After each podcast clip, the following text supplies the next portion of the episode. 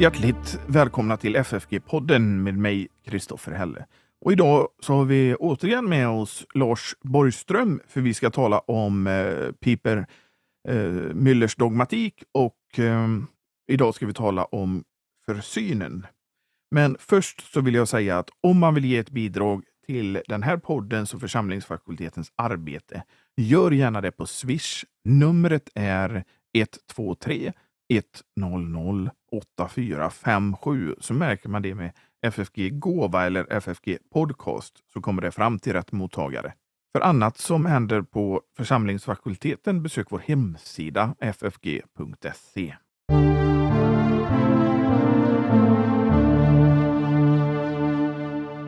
Välkommen tillbaka till podden Lars. Tack för det Kristoffer, vad roligt att få vara med igen. Vi ska ju fortsätta med det här med eh, Pipers dogmatik. Mm. Och vi kan väl fortsatt säga att den som vill köpa boken så kan man skicka ett eh, mejl till info.ffg.se så eh, löser man det för en billig penning. Det vi ska prata om idag är ju försynen. Just det. Och det är för de som har boken, för det är ju faktiskt några som har köpt den. Så börjar vi på sidan 211 i den svenska eh, versionen. Men Lars, vi kanske ska säga att i den engelska versionen så finns det fler sidor än vad det gör i den svenska om det här med försynen. Ja, alltså eh, Pipers Christian Dogmatics är ju fyra volymer eh, som då förkortades av Müller till en volym. Och det är den här förkortade versionen som Müller är upphovsman till som har blivit översatt till svenska. Eh, och eh, det här kapitlet om försynen, eh, eh, Divine Providence, är mer än dubbelt så eh, långt i eh, den engelska översättningen som jag har. Eh, Piper skrev förstås på, på tyska från början. Men jag har en, den här engelska och den är ju översatt av, eh, av den är en översättning av hela eh, det tyska originalet.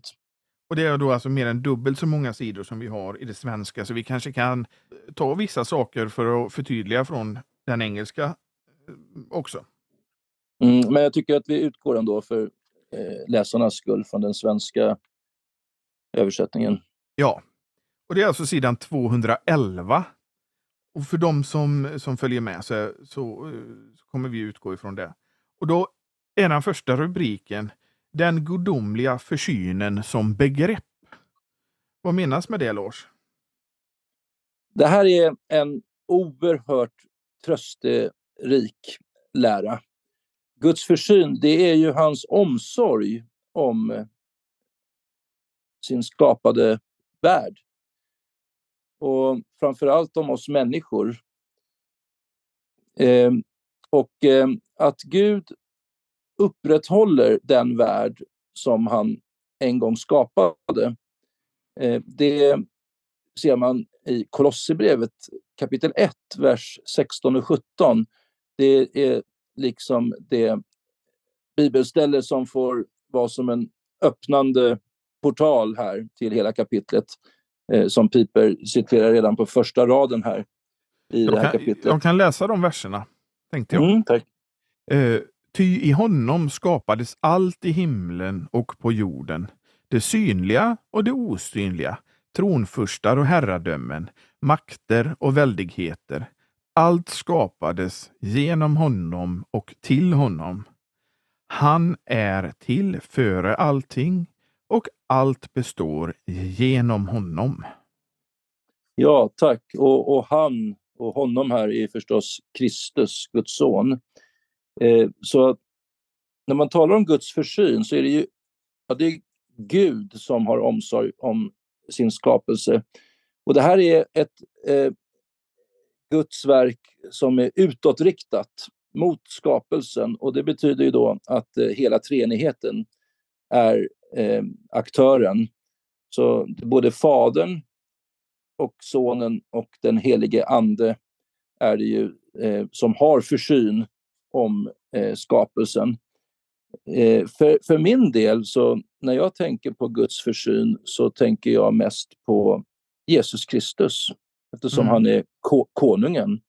Och, och, det är ju Jesus som i den här bibelversen håller samman hela skapelsen. Alltså, om man inte skulle göra det i varje ögonblick, eh, då skulle hela skapelsen i ett ögonblick eh, försvinna helt spårlöst, som eh, Piper uttrycker det.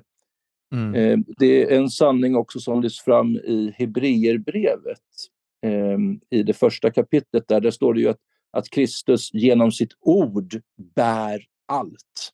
Jag tänkte på just hela treenigheten. Då kan man ju säga det som man brukar tala om ibland, att, eh, att eh, skapelsen tillskrivs Fadern och mm. eh, återlösningen Sonen och helgelsen den heliga Ande. Men de är då synnerligen aktiva i det, men alla tre är ju med på något sätt. Ja, och just den här eh, poängen eh, gör Piper här också. Han skriver eh, i andra stycket på eh, första sidan här som vi går igenom, alltså på sidan 211, att även den gudomliga försynen är ett gudomligt verk utåt. Eh, opus divinum ad extra och tillskrives således den treenige guden. Och så är det ett par bibelcitat för det. Men tillskrives i synnerhet också de särskilda personerna. Så man kan alltså tala om, eh, när man talar om Jesu konungsliga ämbete, då är det ju han som, som styr allting eh, i sitt allmaktsrike. Och då, eh. just, just det du säger där så hänvisar han ju till Kolosserbrevets första kapitel. Och då ja. även femtonde versen och fram, i fem, femtonde versen så står det ju att han är den osynlige Gudens avbild, förstfödd före allt skapat. Mm. Och det är ju Kristus. Ja.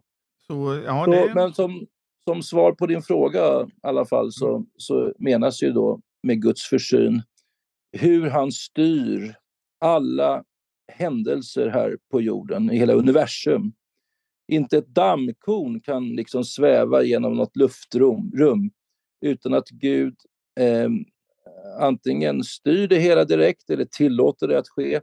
Och, och, och allting gör han utifrån ett särskilt syfte. Eh, och det är ju att eh, hans rike ska gå framåt här på jorden, att hans barn ska välsignas och bevaras. Eh, det är hans särskilda omsorg. Eh, han citerar här Romarbrevet, eller ja, i den svenska översättningen så eh, bara refererar han till Romarbrevet 8.28. Och det tycker jag är ett, eh, det är längst ner på sidan 211. Mm. Eh, det tycker jag är ett, ett oerhört viktigt ställe, centralt ställe när det gäller läran om Guds försyn. för det är ju där det står att för de som älskar Gud eh, samverkar allt till det bästa. Och allt, det betyder ju precis allt som sker här på jorden.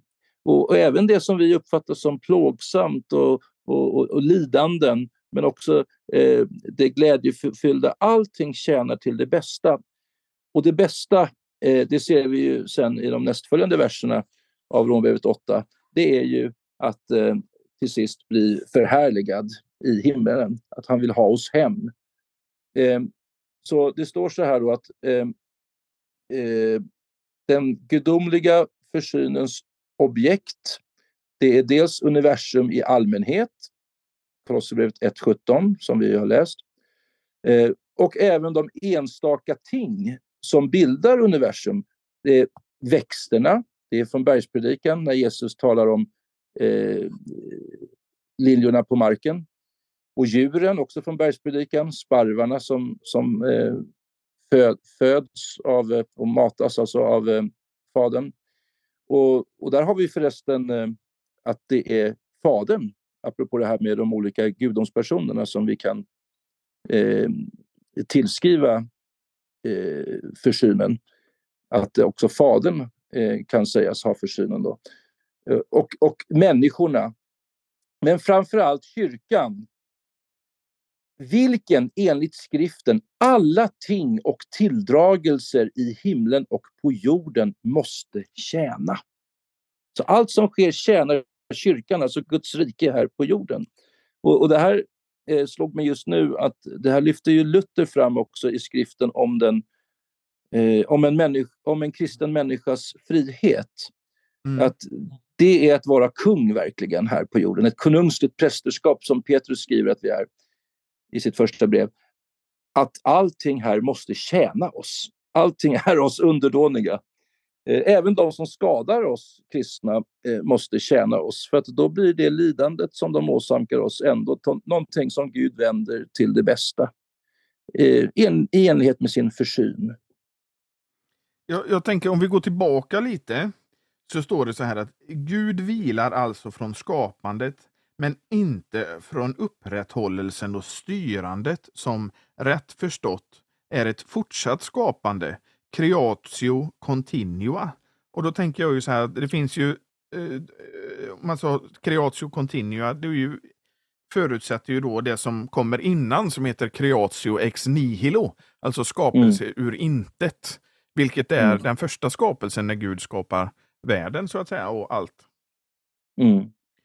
Och det här är ju någonting som eh, till exempel eh, Bengt Hägglund lyfter fram. Han lägger försynen under creatio continua i sin trons mönster till exempel. Mm. Och det Just gör ju det. även Piper här.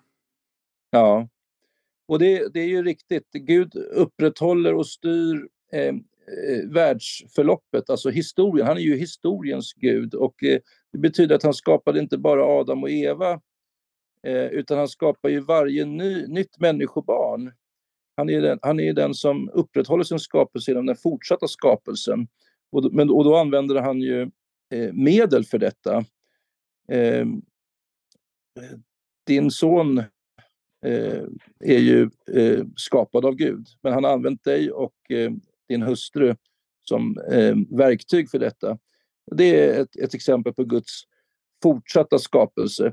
Eh, men det är också värt att lägga märke till här att han säger att rätt förstått är det frågan om ett fortsatt skapande. För det finns ju en, eh, en teologisk eh, tanke om om teistisk evolution. Att Gud har använt evolutionsläran för att frambringa oss människor ur lägre djurarter. Men det är inte fråga om något sånt när man talar om eh, den fortsatta skapelsen som Gud står bakom. Jo, men det, med, med eh, sånt resonemang så faller ju creatio ex nihilo. Förlåt? Med ett sånt om evolutionsresonemang så faller ja, ju creatio ex nihilo, alltså att Gud har skapat ur intet. Ja, kanske det. Eh, det är väl inte omöjligt i och för sig att tänka sig utifrån ett, ett eh, teistiskt eh, eh evolutionärt eh, perspektiv att Gud skulle ha skapat ur intet en eh, eh, föga utvecklad värld som sen utvecklas eh, under årmiljoner. Eh, det kan man väl i och för sig tänka sig, tänker jag. Jo, men om vi läser i första Mosebok så är det ju inte så som, som Gud... Nej, nej. Nej. Absolut vi, inte. Nej. Just det med att, att det inte är ett evolutionstänkande. Nej, nej. Det finns ju de som hävdar det. Även mm. de som, som vissa skulle betrakta som goda lutheraner. Ja, tyvärr. Eh, men eh, vi, vi har ju pratat om det här i en tidigare serie vi gjorde på podden här om eh, skrift, skriftuppfattningen mm. hos eh, Piper. Eh, och eh, då sa vi ju det att eh, den skriftuppfattning som Piper hade eh, innebär att, att skriften är sann i precis allt den hävdar. Även när den eh, då och då uttalar sig eh, om saker som hör till naturvetenskap och historia. Guds försyn det innefattar också de allra minsta detaljer. Jag nämnde ett dammkorn som, som flyter genom universum och här kritiserar, här kritiserar Piper Hieronymus, eh, kyrkofadern som ju översatte Versu Vulgata, att Hieronymus eh, ska ha sagt att det vore liksom en ovärdig tanke att eh, tänka sig att Gud skulle ha en sån kontroll om de allra minsta detaljerna. Men han citerar inte vad Hieronymus säger där. Men jag tittar i den engelska översättningen och där en snabb översättning av mig till svenska från Hieronymus-citatet här då, då, är att Hieronymus menade att det vore en absurd, eh, en, en absurd tanke att eh, tänka sig Guds majestät på det sättet att han skulle känna till eh, varenda eh, vägglus som eh, föds och hur många loppor som finns och dör i varje ögonblick och så vidare. Eh, att eh, eh vi är inte eh, sådana som tänker på det sättet. Eh, och eh, Gerhard då, han, eh, han eh, Piper citerar Gerhard också. Eh, men eh, ja, det, det mynnar i alla fall ut en kritik emot eh, Hieronymus, att han tänkte så. För Gud är ju verkligen allvetande och han är allestädes närvarande. Och eh, eh, det vore ju att eh, tänka om Gud på ett mänskligt sätt. Eh, att det skulle liksom ligga bortom Guds kontroll eller Guds intresse att, att känna till precis allt som sker. Jag ville bara eh, säga det, vad Hieronymus eh, uttryckte där, eh, mm. som eh, bara, näm eh, bara nämns i, i den svenska översättningen, men i den engelska så finns också själva citatet. Ska vi gå vidare till den andra punkten här då på, på sidan 212? Och den heter Den gudomliga försynens förhållande till causae secundae. Och med mm. causae secundae menar vi de medel genom vilka som den gudomliga försynen verkar. Om jag ska översätta det här causae secundae så är det väl uh, andra skäl eller någonting? va? Andra Ja, en, en, en, en andra gradens orsak, eller man orsak, kan säga. Ja. Mm. Uh, och det är ju Gud som är den, den eh, främsta orsaken till allt som sker. Men han använder ju... Prima causa, som man säger på... Ja. ja. ja. Eh, men, men han använder då eh, eh, skapade ting eh, för att, som verktyg för att utföra sitt verk. Och då menar han att man får inte tänka sig att eh, eh, det är eh, så att, att Gud utför hälften och sen så eh, utför de skapade tingen den andra hälften. Så det är en och samma eh, handling eh, som Gud och tingen utför. Man kan inte tänka sig någon, någon eh, tidslig åtskillnad heller i, i verkan Eh, när det gäller de här två eh, orsakerna. Utan det sker liksom samordnat. Men, men, men naturligtvis så är den gudomliga eh, verkan överordnad. Utan den så kan ingenting ske överhuvudtaget.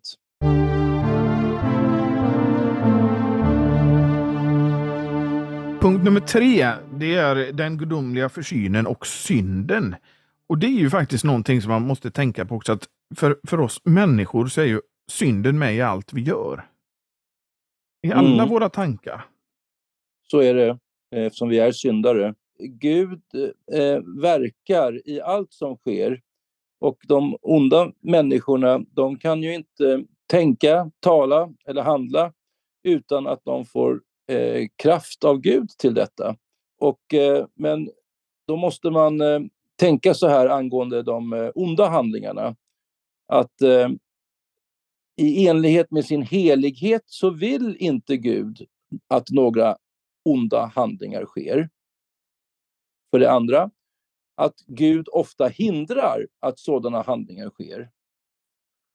Men för det tredje, att när Gud tillåter eh, onda handlingar att ske, synder, eh, så vänder han eh, händelseutvecklingen till någonting gott. Och då citerar, eller han refererar till första Mosebok 50, vers 20. Eh, och det är ju eh, eh, när Jakob möter sina bröder eh, efter att han har visat sig för dem. Eh, och han säger, ni tänkte ont mot mig, men Gud har tänkt det till godo. Bröderna som ju hade utfört en ond handling och kastat Josef i brunnen, de blir nu räddade genom att Mose hade kommit till Egypten och eh, samlat eh, mat i förråd som de själva sen fick del av. Så, så Gud styr... Jo, Josef, så, inte Mose utan Josef. Jag menar Josef, förlåt. Ja. Jag är lite trött här på kvällskvisten. Jag tänkte, inte bara, tänkte så att inte bara någon får för sig någonting. får, jag, får jag säga det största exemplet vad gäller detta, ja. Eh, som, som tyvärr inte nämns här av Piper, men det är ju förstås eh, Kristi korsfästelse. Det är ju den ondskefullaste eh, handling som någonsin har begåtts här på vår jord. Att onda människor korsfäste härlighetens Herre, Gud själv. Men Gud vände denna den mest ondskefulla handling vi kan tänka oss eh, till den största välsignelse vi kan tänka oss. Frälsning för hela världen. Mm. Jag tänker på det här med eh, punkt två, där att Gud hindrar ofta de här onda sakerna från att ske. Och mm. tänk om Gud inte skulle göra det, hur illa det skulle vara här på jorden. Och det är ju det här med Guds försyn också, att han ser till det att särskilt de som är hans barn, att ingenting händer dem. Ja, verkligen. Så är det. Och när eh, hans barn ändå drabbas av olika saker så, så styr han det ändå så att det blir till verklig välsignelse för dem. Men också att för de som inte är hans barn så ska det leda till väckelse så att det, leder till Gud, till frälsning, ja. så att de också blir hans barn. Det är i alla fall Guds syfte med det onda som sker eh, de icke-troende människor, människorna.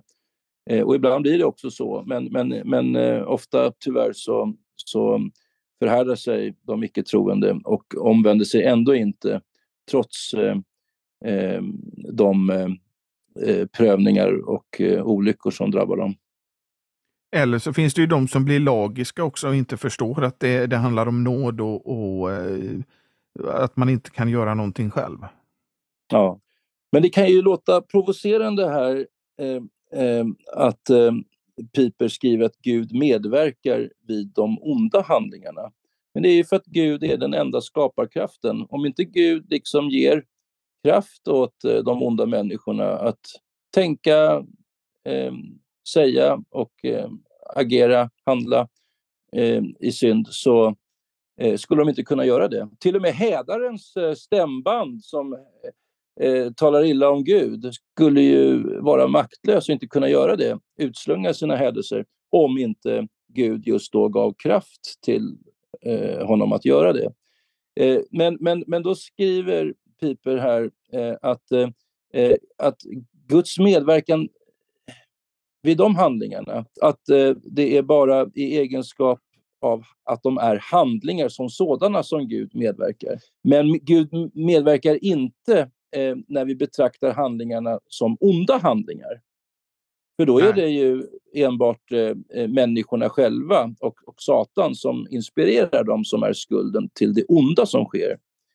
Eh, det finns en, en, en, ett gammalt talesätt eh, att eh, Gud medverkar till effekten alltså att någonting överhuvudtaget sker. Men inte till defekten, att någonting ont sker. För det onda resultatet är som sagt bara människan och, och djävulen ansvarig för. Det lutherska sättet att se på det, det är att orsak till frälsningen, det är Gud alena. Och orsaken till att en människa blir förtappad, det är människan själv och djävulen. Mm, just det. Och det, eh, Gud vill att alla människor ska bli frälsta. Ja, verkligen. I eh, den trällbundna viljan så skriver ju Luther om, eh, om det här, hur, hur, eh, hur Gud eh, liksom eh, rör upp ondska faktiskt eh, genom sin allmänna skaparkraft när han stöter på onda redskap och liksom sätter igång dem. Eh, och eh, han liknade vid en eh, ritt när en ryttare driver en häst framåt som är skadad, som är halt. Då eh, går ritten framåt därför att ryttaren som då ska eh, vara motsvarighet till Gud i den här parallellen då, eh, driver på. Men att ritten går dåligt, det är hästens eh, fel, att den, att den är halt och inte kan eh, springa så bra. Eh, så det är så man får förstå det hela, att, att Gud är den enda skaparmakten och därför är ansvarig för att någonting överhuvudtaget sker och det är både gott och ont då. Eh, han skriver ju här i slutet på sidan 214, i slutet på första stycket, att förekomsten av det dåliga samvetet och hänvisar till bland annat till Romarbrevet och Saltaren vederlägger allt panteistiskt tal om att människan inte vore ansvarig för sina handlingar därför att det är Gud som ger henne den existens, kraft och rörelseförmåga som behövs för, att, för handlingarnas utförande. Mm. Jo, det ligger ju liksom en, en eh, förvänd logik nära till hands här och säga ja, men om jag skulle inte kunna göra någon synd om inte Gud hade gett mig förmågan och kraften till att utföra eh, någon handling. Eh, men så kan man alltså inte urskulda sig, utan samvetet eh, eh avslöjar ju en eh, att man har gjort någonting ont. Det känns eh, innerst inne att här har jag syndat, det är jag som är ansvarig. Så att, så att dels så, så eh, finns då samvetet som betygar att, att eh, det är människan själv som är ansvarig för sin synd, men också Guds ord eh, lär så. Eh, så att det finns två vittnen mot eh, den människa som försöker urskulda sig på det sättet. Eh, nästa punkt, det, den heter Guds tillstädjelse av synden. Och, tillstädjelse det är ett ålderdomligt uttryck som vi kanske kan förklara med att tillåtelse ungefär. Ja, ja. permissio på latin. Han eh, tillåter ibland det onda att ske. Ibland stoppar han, alltså förhindrar han det onda. Ibland leder han det onda till en, en eh, god utgång, som vi har pratat om i fallet Josef och med Jesu korsfästelse. Eh, och ibland så tillåter han det att ske.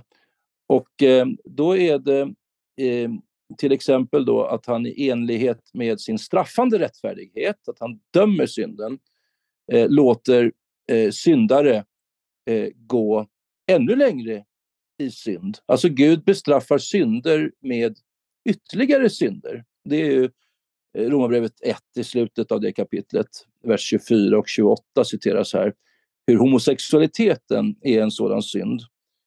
Eh, den är ett straff för tidigare begångna synder. Men, men Gud vill inte synd. Men uh, i enlighet med, att, med sin, sin straffande rättvisa så, så låter han människorna, när han utlämnar dem åt sig själva, eh, beträda den här syndens rutschkana då, som jag kallar det för. Men det står också så att enligt skriften verkar Gud de goda gärningarna både på borgerligt och på andligt område. Just det. Eh, alltså de icke-kristna, eh, de kan ju vara eh, borgerligt eh, rättfärdiga. De kan ju vara hyggliga samhällsmedborgare. Och det är genom samvetet eh, som Gud eh, eh styr. Det är nödvändigt för att vi ska kunna ha en, en, ett civiliserat samhälle, så att inte anarki råder. Att, att människor eh, upprätthåller den så kallade ja, den naturliga eh, lagkunskapen och, och, och lever enligt med den. Eh, och det ska vi inte underskatta, säger han, för det är väldigt viktigt. Men eh, de andligt goda gärningarna, eh, de, de, som Gud verkar i, genom eh, sitt ord, eh, genom kyrkan, eh, ordets förkunnelse. Man skulle kunna lägga till sakramenten här, men, men eh, här nämner Piper bara Guds ord. Eh, så är det ju hur Gud verkar goda gärningar genom de kristna det, det, här är ju lite av det som vår vän eh, Robert Kolb tar upp i sin bok The Genius of Luther's Theology. När han talar okay. om eh, aktiv och passiv rättfärdighet. Mm -hmm.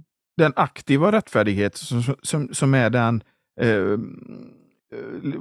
horisontala rättfärdigheten människor emellan. Mm -hmm. mm. som du liksom förtjänar på något sätt genom att vara en god människa. Eh, och, mm. ett gott föredöme. Men sen är det ju den passiva rättfärdigheten som skänks dig från Gud. Just det. Ja. Eh, som, är, det, som är den um, vertikala då. Och då är mm. det liksom, den kommer ju ur uh, av nåd alena. Medan den aktiva mm. rättfärdigheten inför människor förtjänas eh, i, och skapas i andra människors ögon, så att säga. Ja, just det. Jag skulle vilja lägga till en sak där, att eh, de borgerligt sätt eh, rättfärdiga gärningarna, de kan ju alla, både kristna som icke-kristna, göra.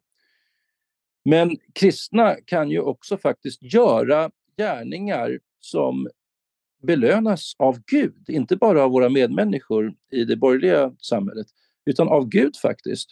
Och det, ska, det kallas för nådelön. Att på domens dag så ska man ju få, få igen vad man har gjort här i livet. Och, och våra synder, de är ju övertäckta. Eh, de är förlåtna, utplånade. Så att vi har bara goda gärningar. Att, och, och skulle de här goda gärningarna som vi har gjort vara bli tagna i sig själva så skulle de ju inte hålla måttet. För som du säger, Kristoffer, allting är ju befläckat med synd som vi gör. Men också, precis som vi själva, så är också våra gärningar som kristna tvättade i Jesu blod så att de faktiskt eh, håller måttet eh, inför Gud. Eh, han belönar det. Eh, så det finns alltså en belöning att få också för de goda gärningarna hos Gud, eh, för kristna då. Mm. Eh, jag ska säga att eh, Kolb, eh, vi har gjort ett poddavsnitt just om det här, jag och, och Kolb. Och då, mm. då menar han att det egentligen, det, det, man ska inte säga att det är olika sorters rättfärdighet, utan det är liksom olika fack av rättfärdighet, så de ska inte sammanblandas ja. med varandra. Nej, just det. Ja, det är viktigt. Eh, en annan eh, sån där, eh, alltså, eh, när, när han, han hänvisar här, eh, Piper, till Romarbrevet 1, det, eh, homosexualiteten är som sagt en synd som är straff för tidigare synder. Men han hänvisar också till, till andra Thessalonikerbrevet kapitel 2, där det talas om antikrist och de som är, faller offer för antikrists eh, förförelse. För påven alltså? Offer, förlåt? För påven alltså? Ja, just det. Mm. Eh, de faller offer eh, eh, för denna villfarelse därför att de i ett tidigare skede inte hade tagit emot eh, kärleken till sanningen. Och som straff för det så, låter Gud, så sänder Gud eh, aktivt en, en villfarelse som straff för att de inte har älskat sanningen. Så det är också det här att, han utlämnar dem till, till ännu värre eh, synder. Då.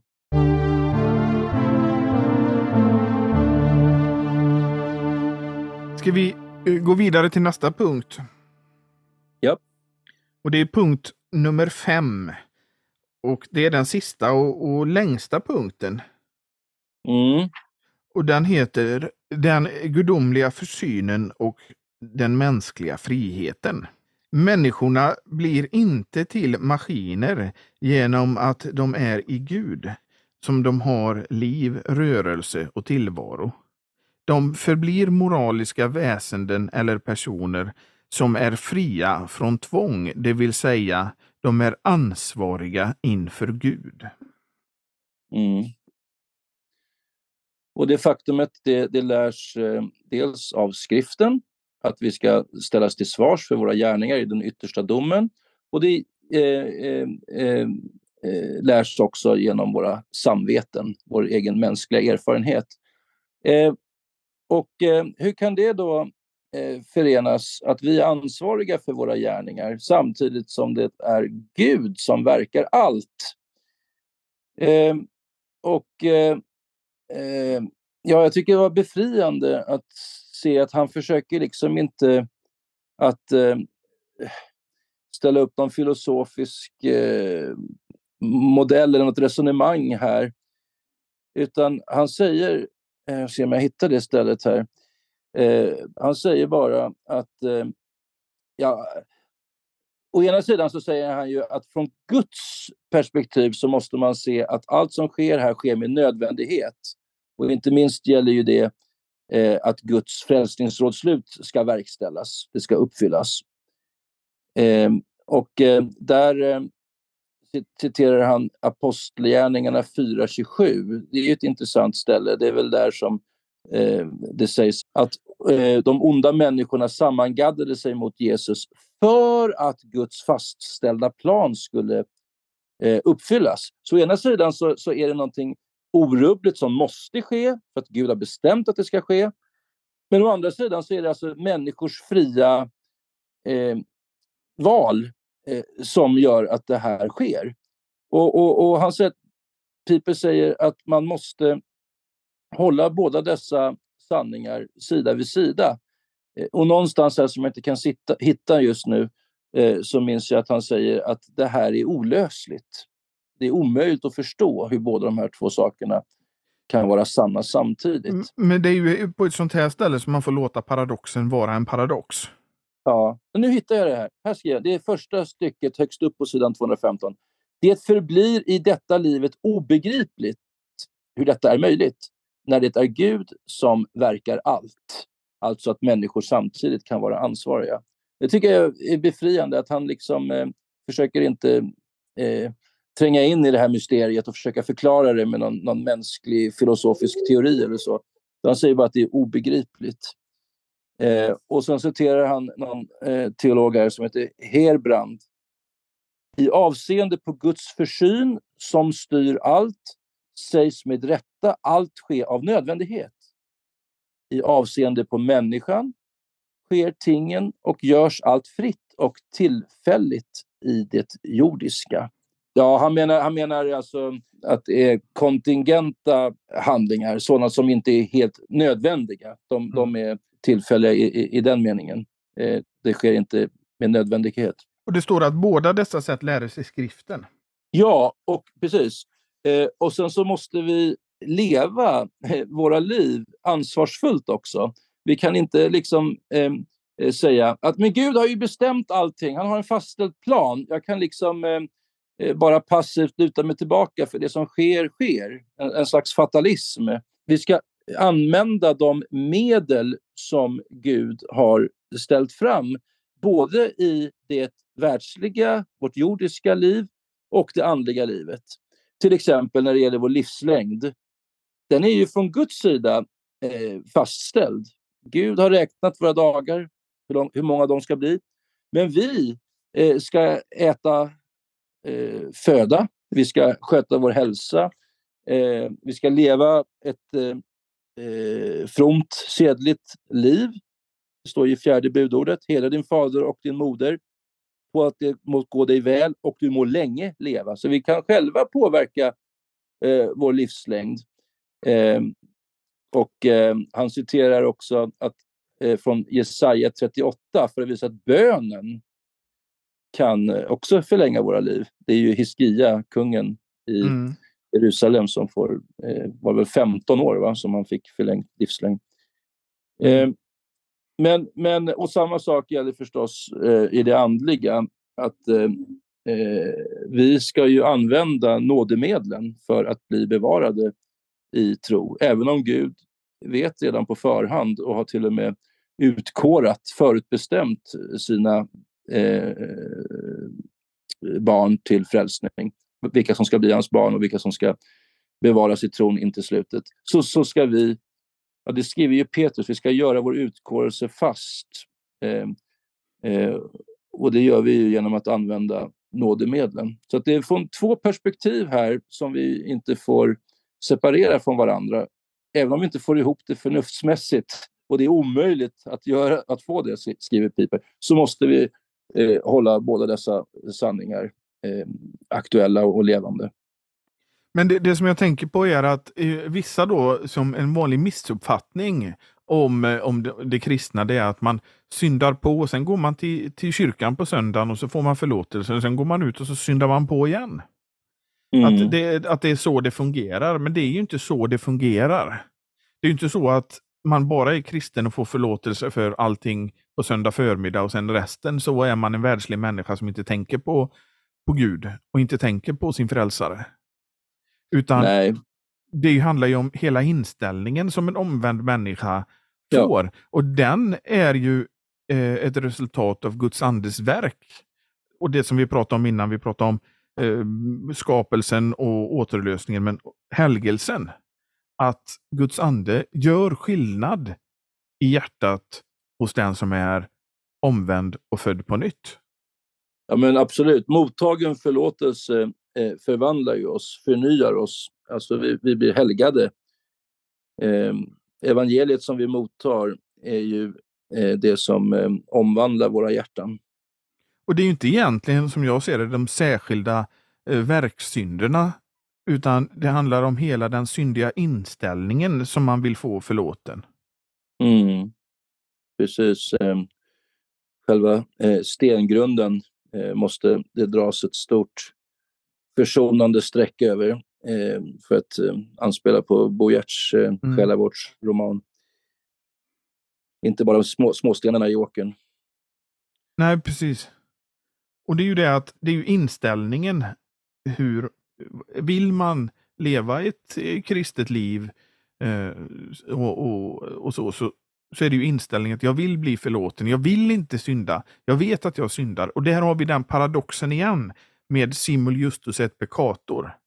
Alltså att man är, eh, trots att man är omvänd och född på nytt, så är man fortfarande, har man kvar den gamla människan där som något eh, som spökar eller vad man nu ska säga. Mm. Som är där som en Alltid. defekt. Ja. Alltid syndare sett, sett till mig själv och alltid rättfärdig sedd i Kristus. Eh, där vi är genom tron. Har vi någonting Eh, mer om det här nu, eh, Lars? På den här femte? Får jag, gå, får jag lämna Piper och säga några slutord om försynen? Ja, visst. Eh, eh, jag har ju själv eh, skrivit det här, bland annat i en kommande lärokristen tror det här ett kapitel om försynen.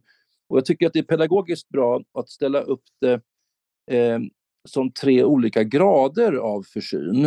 Eh, på ett ställe här så skrev Piper att det är framför allt kyrkan som är föremål för Guds eh, försyn eller omsorg.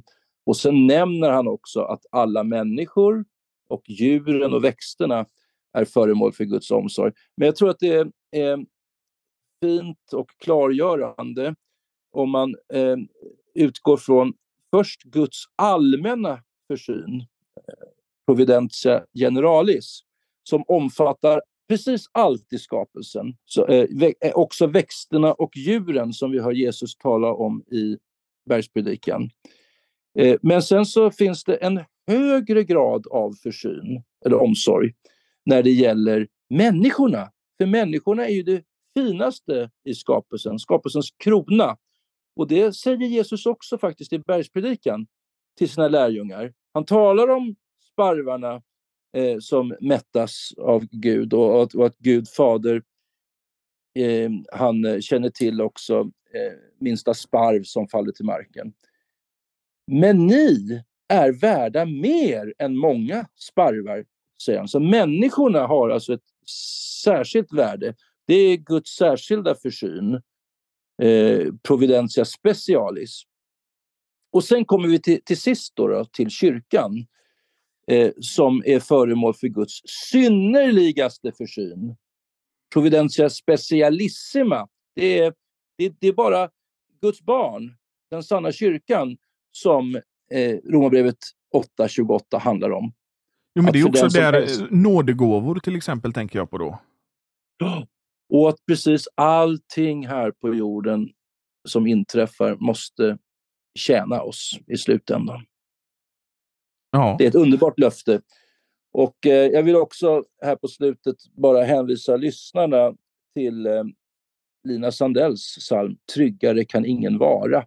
För den är ju från vers 1 till och med vers 5 eh, eh,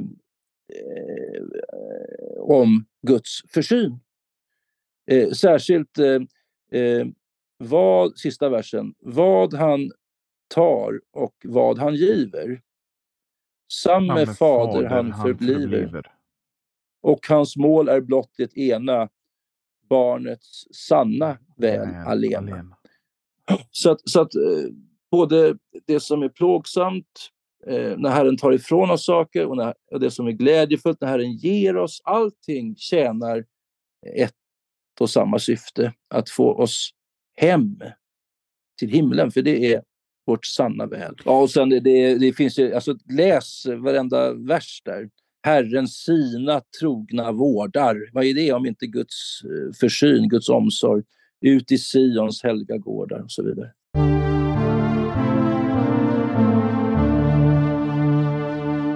Tack så mycket Lars för att du var Tack med du själv, och, och, och talade om försynen. Vi kan ju säga att dina böcker finns till eh, försäljning för de som vill köpa. Mm, det är bara att kontakta mig eller Biblikum som har gett ut mina tre senaste böcker. Men, men det finns andra böcker som, som de inte har gett ut också, så då får man kontakta mig direkt. Särskilt skulle jag idag, skulle jag idag vilja lyfta fram eh, din bok om eh, vad som är romersk-katolskt och bibliskt och var i skillnaden består. Finns den kvar? Den finns eh, eh, kvar till försäljning och den är på rea nu, 99 kronor. Ja, då tycker jag att ni ska köpa två. För ni som inte har den och ge bort till en vän. Eh, och är det så att man vill ge ett bidrag till den här poddens och församlingsfakultetens arbete, gör det gärna på Swish. Numret är 123 100 8457 och så märker man det med FFG Gåva eller FFG Podcast så kommer det fram till rätt mottagare. För annat som händer på församlingsfakulteten besök vår hemsida ffg.se. Och vi hörs igen nästa vecka.